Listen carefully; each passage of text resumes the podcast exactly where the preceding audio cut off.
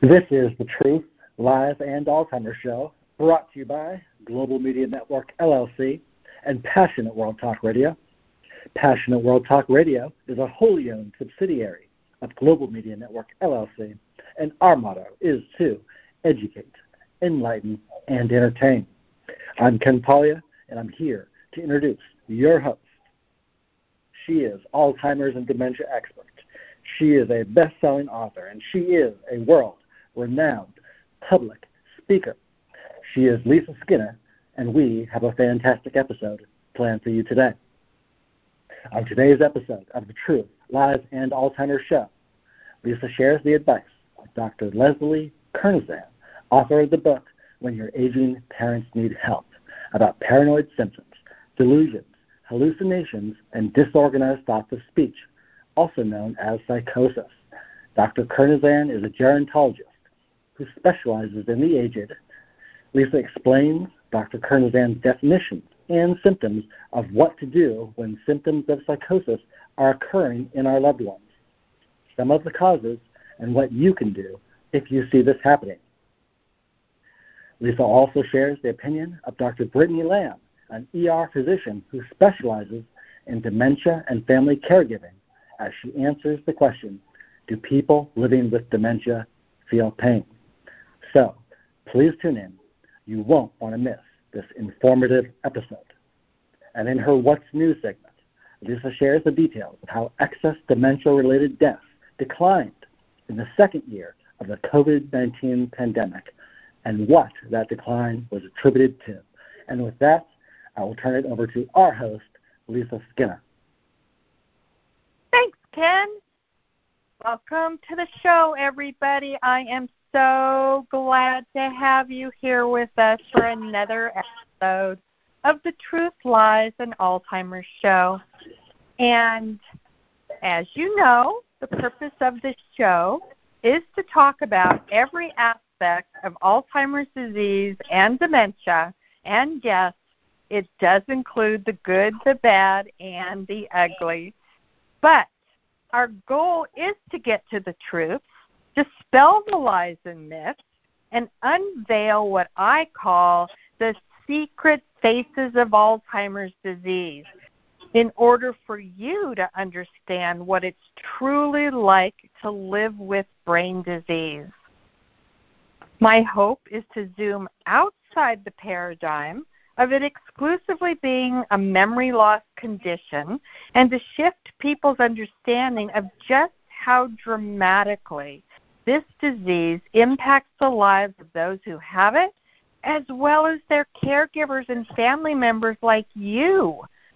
And for that matter, anybody who's involved in the life of a person living with dementia. And it truly does impact everybody. So, uh, t- for today's episode, I did some research. I read a lot of uh, Dr. Kernisan's advice. She is a uh, specialist in gerontology, so she uh, specializes in working with the aged and um, aging uh, senior citizens.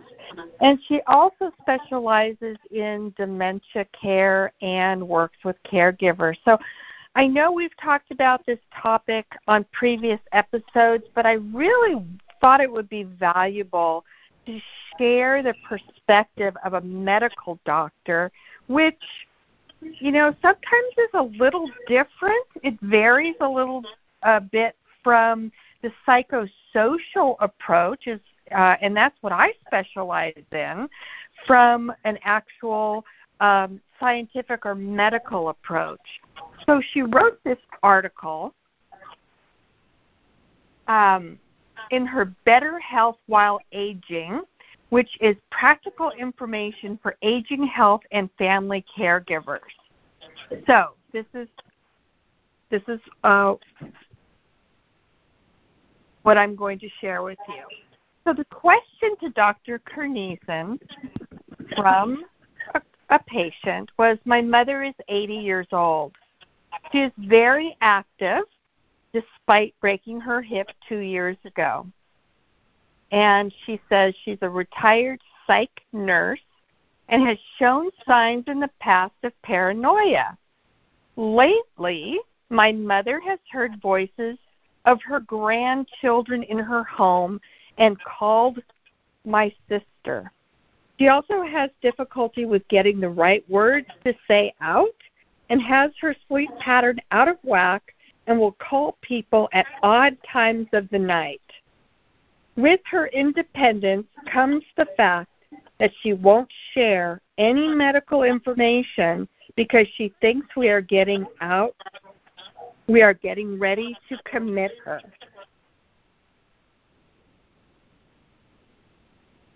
So, Dr. Kernisan says, as many of you know, it's fairly common for aging adults to develop problems like the ones you are describing. Some older adults will also start leveling a lot of false accusations. So, understandably, these problems are frustrating and worrying for adult children. You are absolutely right to be concerned about your mom's safety. And then she she says, I'm going to share some ideas for how you can get started assessing her. But she first wants to explain the most common causes of this type of behavior in older adults. Uh, because one of the things you must do is help your mother or your loved one and the doctors figure out why she's developed these behavior changes and other symptoms, such as Alzheimer's disease, um, which is true about 40% of the time. And in my previous discussions with you about these um, same typical and common symptoms that we're going to go over delusions, hallucinations, disorganized thoughts or speech, and paranoia, uh, we have addressed those as very common occurrences signs and symptoms of people living with Alzheimer's disease and related dementia. Now, it can happen regardless of whether or not a person's living with Alzheimer's and dementia, according to Dr. Kernisan.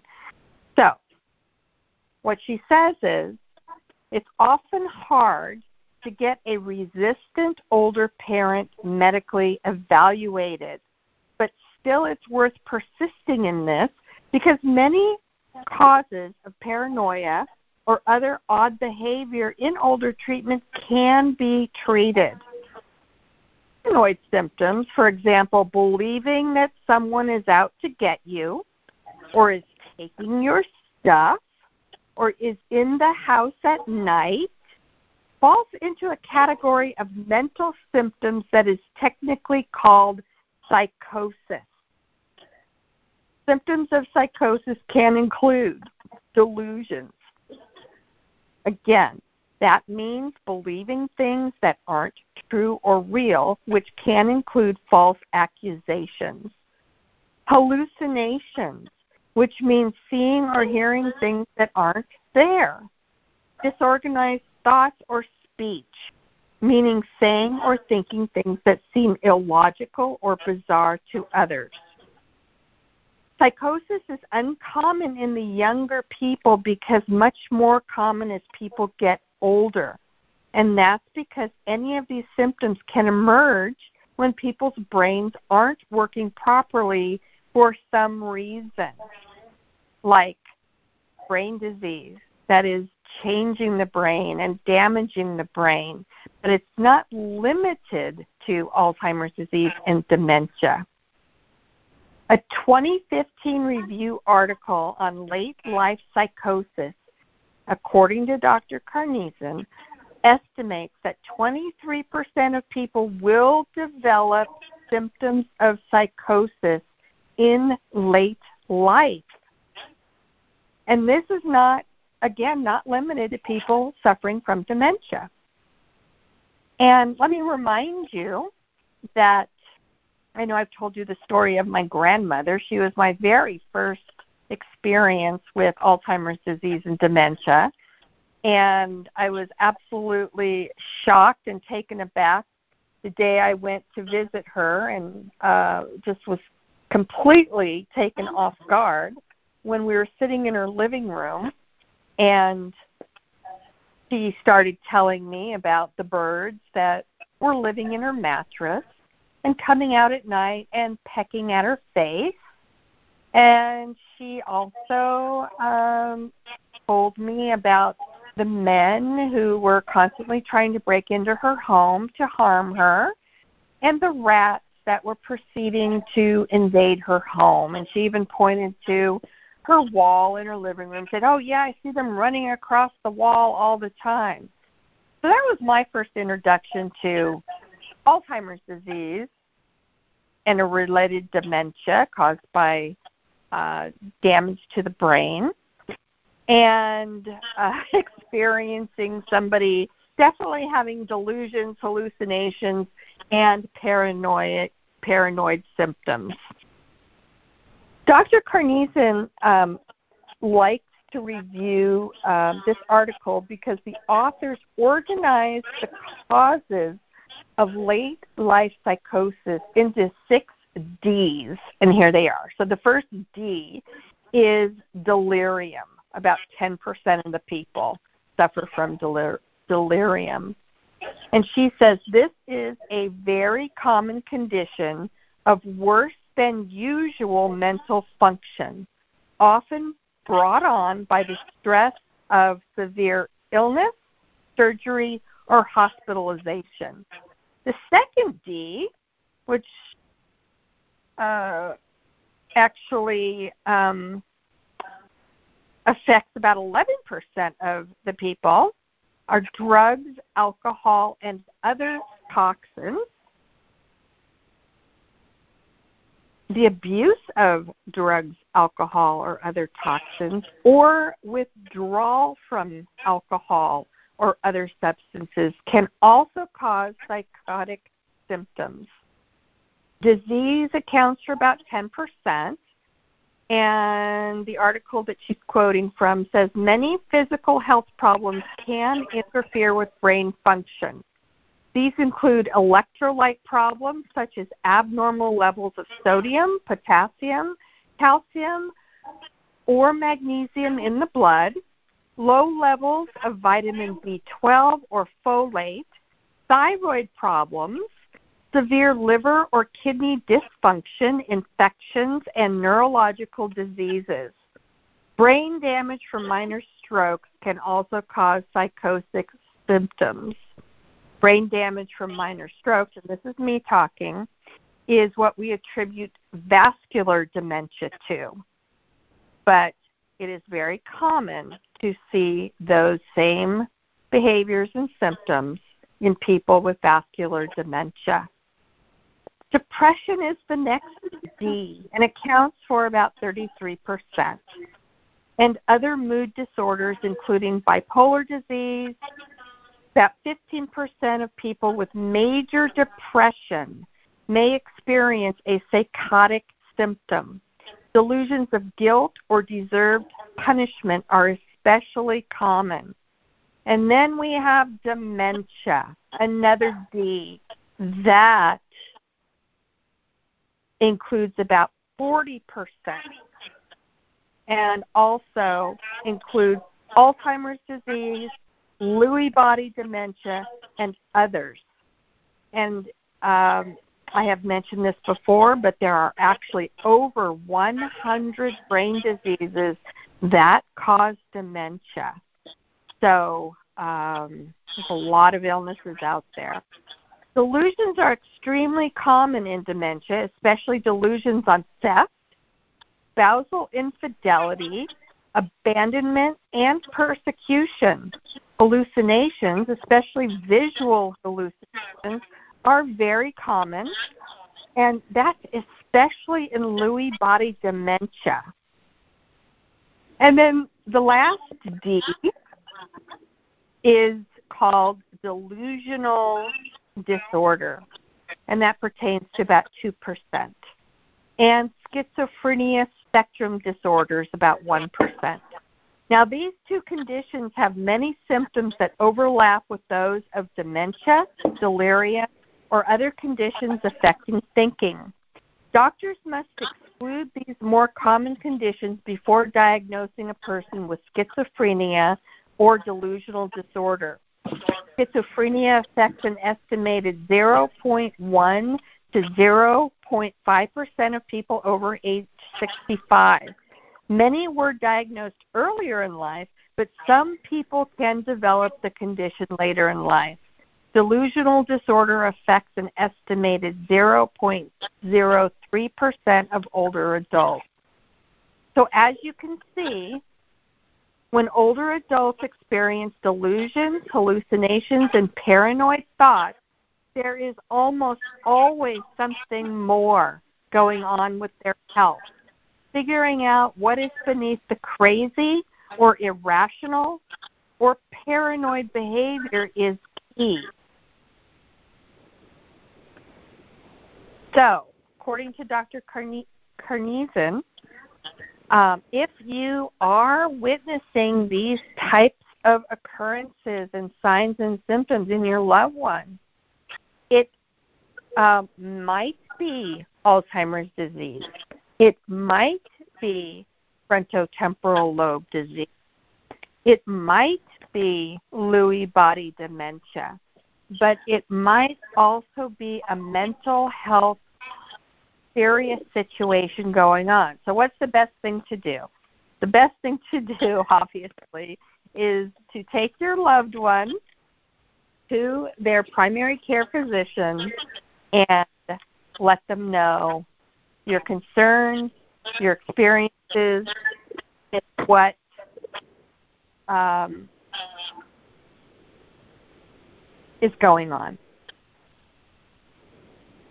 So, I thought that was uh, really an invaluable uh, perspective to share with you.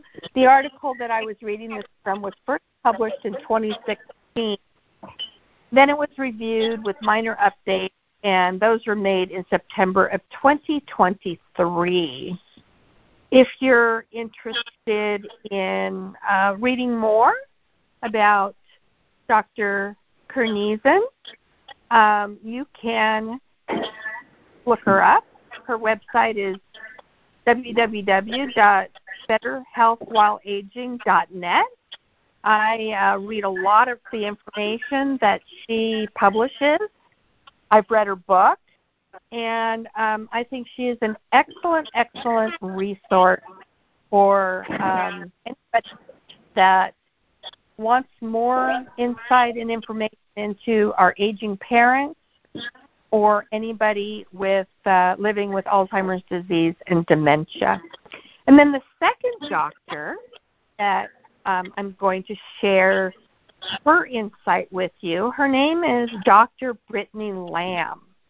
And I uh, read a lot of her um, insights as well. Now, she is an ER physician helping dementia family caregivers with peace of mind in their decisions.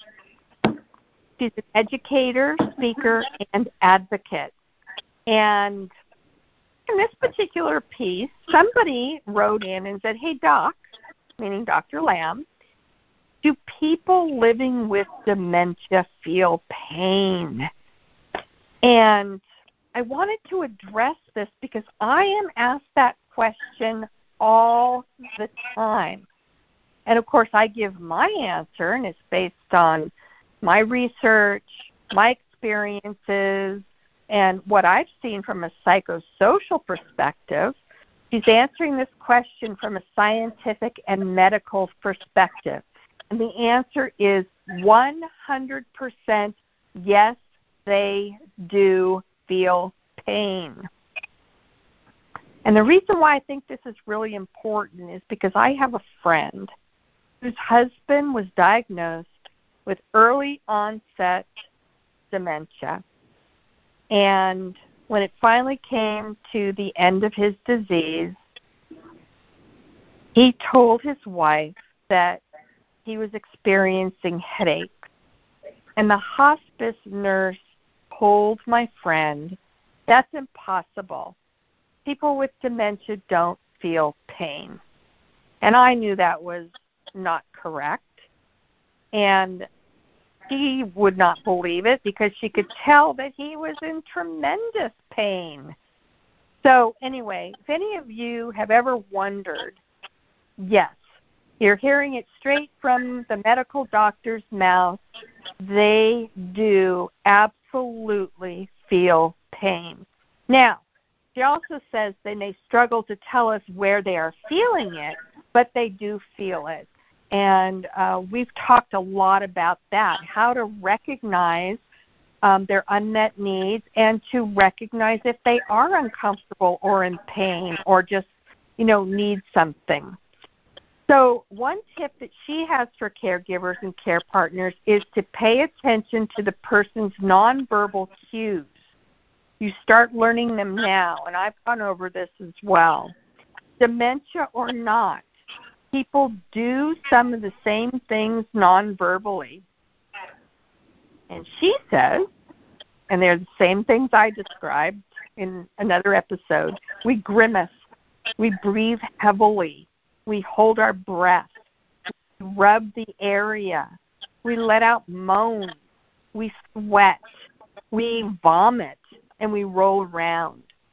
So we want to recognize and treat pain when it is the cause of a change in someone's behavior because untreated it can increase the risk of delirium. So, that is Dr. Lamb's perspective on whether people living with dementia do feel pain. And I'm glad that I found a reference to just reinforce that this is absolutely true. They feel a lot of things that some of us are not actually even aware of. Um, they they may it may not be obvious to us, but um, it's absolutely true. So that is um, the information for today's episode uh, I am going to now um, share with you my What's News. And the title of this share is Excess Dementia Related Deaths Declined in Second Year of COVID 19 Pandemic. Um, I, I know that kind of we're at the tail end of the pandemic, um, but you know, you are hearing a lot about it in the news these days because we're expecting a resurgence of another wave of it. So I think this is really invaluable information to know. Dementia related deaths rose substantially during the first year of the COVID 19 pandemic, but fell in the second year. The decline during year two appears to largely be due to decreased of COVID in nursing home and long term care settings, according to an NIA funded study published in the JAMA Neurology. Research from the University of California, San Francisco, and other institutions analyzed death certificates of more than 2 million adults 65 years old and older that mention Alzheimer's disease or a related dementia from the National Center for Health Statistics Mortality Surveillance System. Mort- I'm sorry, Mortality Surveillance System. Next, they analyzed the U.S. Census Bureau Population Estimates Program data from January 2014 to February 2020 to estimate the number of dementia related deaths that would have been expected had the pandemic not happened. The difference between expected and actual deaths during the first year, which was March 2020 to February of 2021, and the second year, which was March 2021 to February of 2022 of the pandemic, were considered excess deaths. Now, to understand how the availability of vaccines influenced excess mortality, the researchers analyzed COVID 19 vaccination data from the U.S. Centers for Disease Control and Prevention COVID Data Tracker. In addition to examining the overall population, the researchers analyzed data on age, race, ethnicity, and place of death. In the first pandemic year, there were nearly 95,000 excess dementia related deaths. And then the number declined by 77% in the second year to approximately 22,000 excess deaths. So in the first year, it went from 95,000 to 22,000 in the second year. Significant year two declines occurred for all demographic groups and was associated with the vaccine rollout.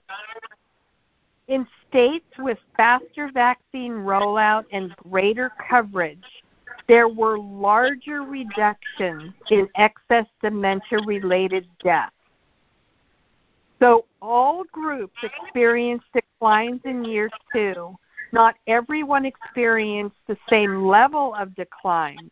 Nursing home and long term care residents experienced the largest decrease in year two excess deaths, while those living at home only experienced modest declines.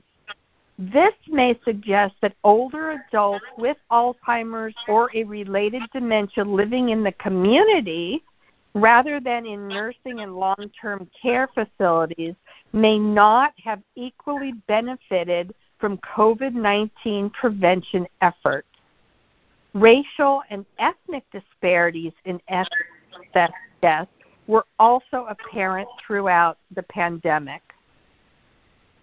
Now, to conclude this, they say examining the number of additional deaths related to dementia during the pandemic and observing any fluctuations can offer valuable insights into the effectiveness of COVID 19 preventions and treatments developed in the initial year of the pandemic, particularly in safeguarding older adults.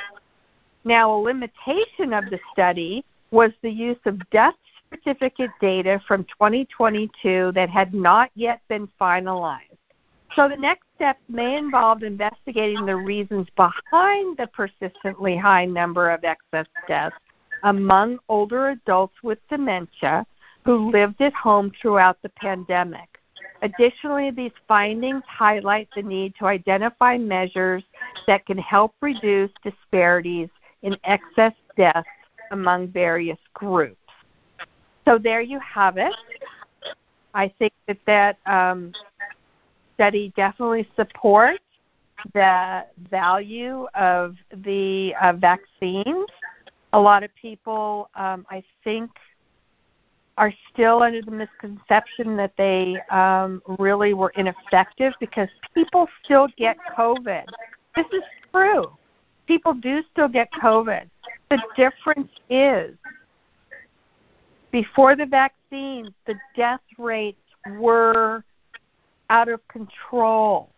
After the vaccines, the people who were vaccinated were less seriously ill and had a, a very high survival rate. And there's your difference.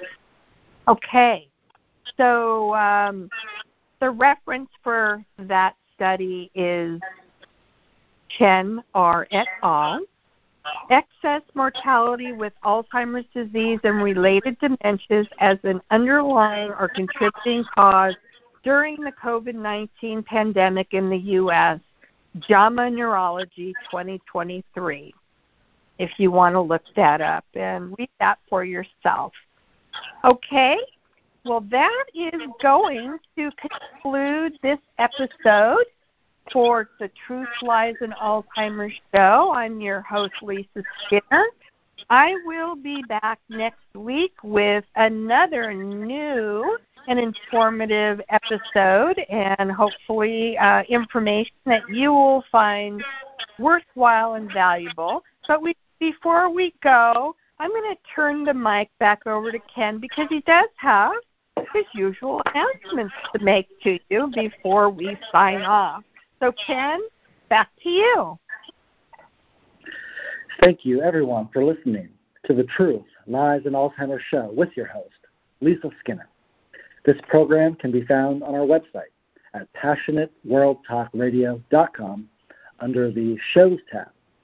You can also search for us on YouTube, and you can find Lisa on Facebook by searching for Lisa Skinner Author.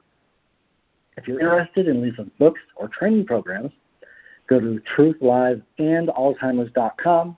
That's truthliesandalzheimers.com. And all of Lisa's books are available on all major book-selling platforms, including Amazon and Apple Books. And we highly recommend the audio version of Lisa's book, Truth, Lies, and Alzheimer's, Its Secret Faces. So please do go check that out and make sure to leave us a review. And with that, Lisa, why don't you take us home? Okay, thanks again, Ken. And I want to thank all of you again for taking the time to listen today. And, uh, you know, I've said this many times there is so much to cover. And I'm going to share everything um, that I can find to share with you through my experiences, my knowledge, and my research to keep you updated on the latest information pertaining to living with Alzheimer's disease and related dementia. If you, as a family member or caregiver, are going through this journey now, I hope that the tips and uh, strategies and insights that I'm able to share with you does make your world a little easier to live in. And I hope that it helps you provide a high quality, purposeful, and meaningful life for your loved one living with Alzheimer's disease. So, again, remember what I like to say dementia awareness is every day. And the kindness is the ability to speak with love, listen with compassion, and act with patience all very necessary attributes to have in order to outlast Alzheimer's disease. Thanks again for being with us, and we'll be back next week with another new episode of the Truth, Lies, and Alzheimer's Show. Thanks.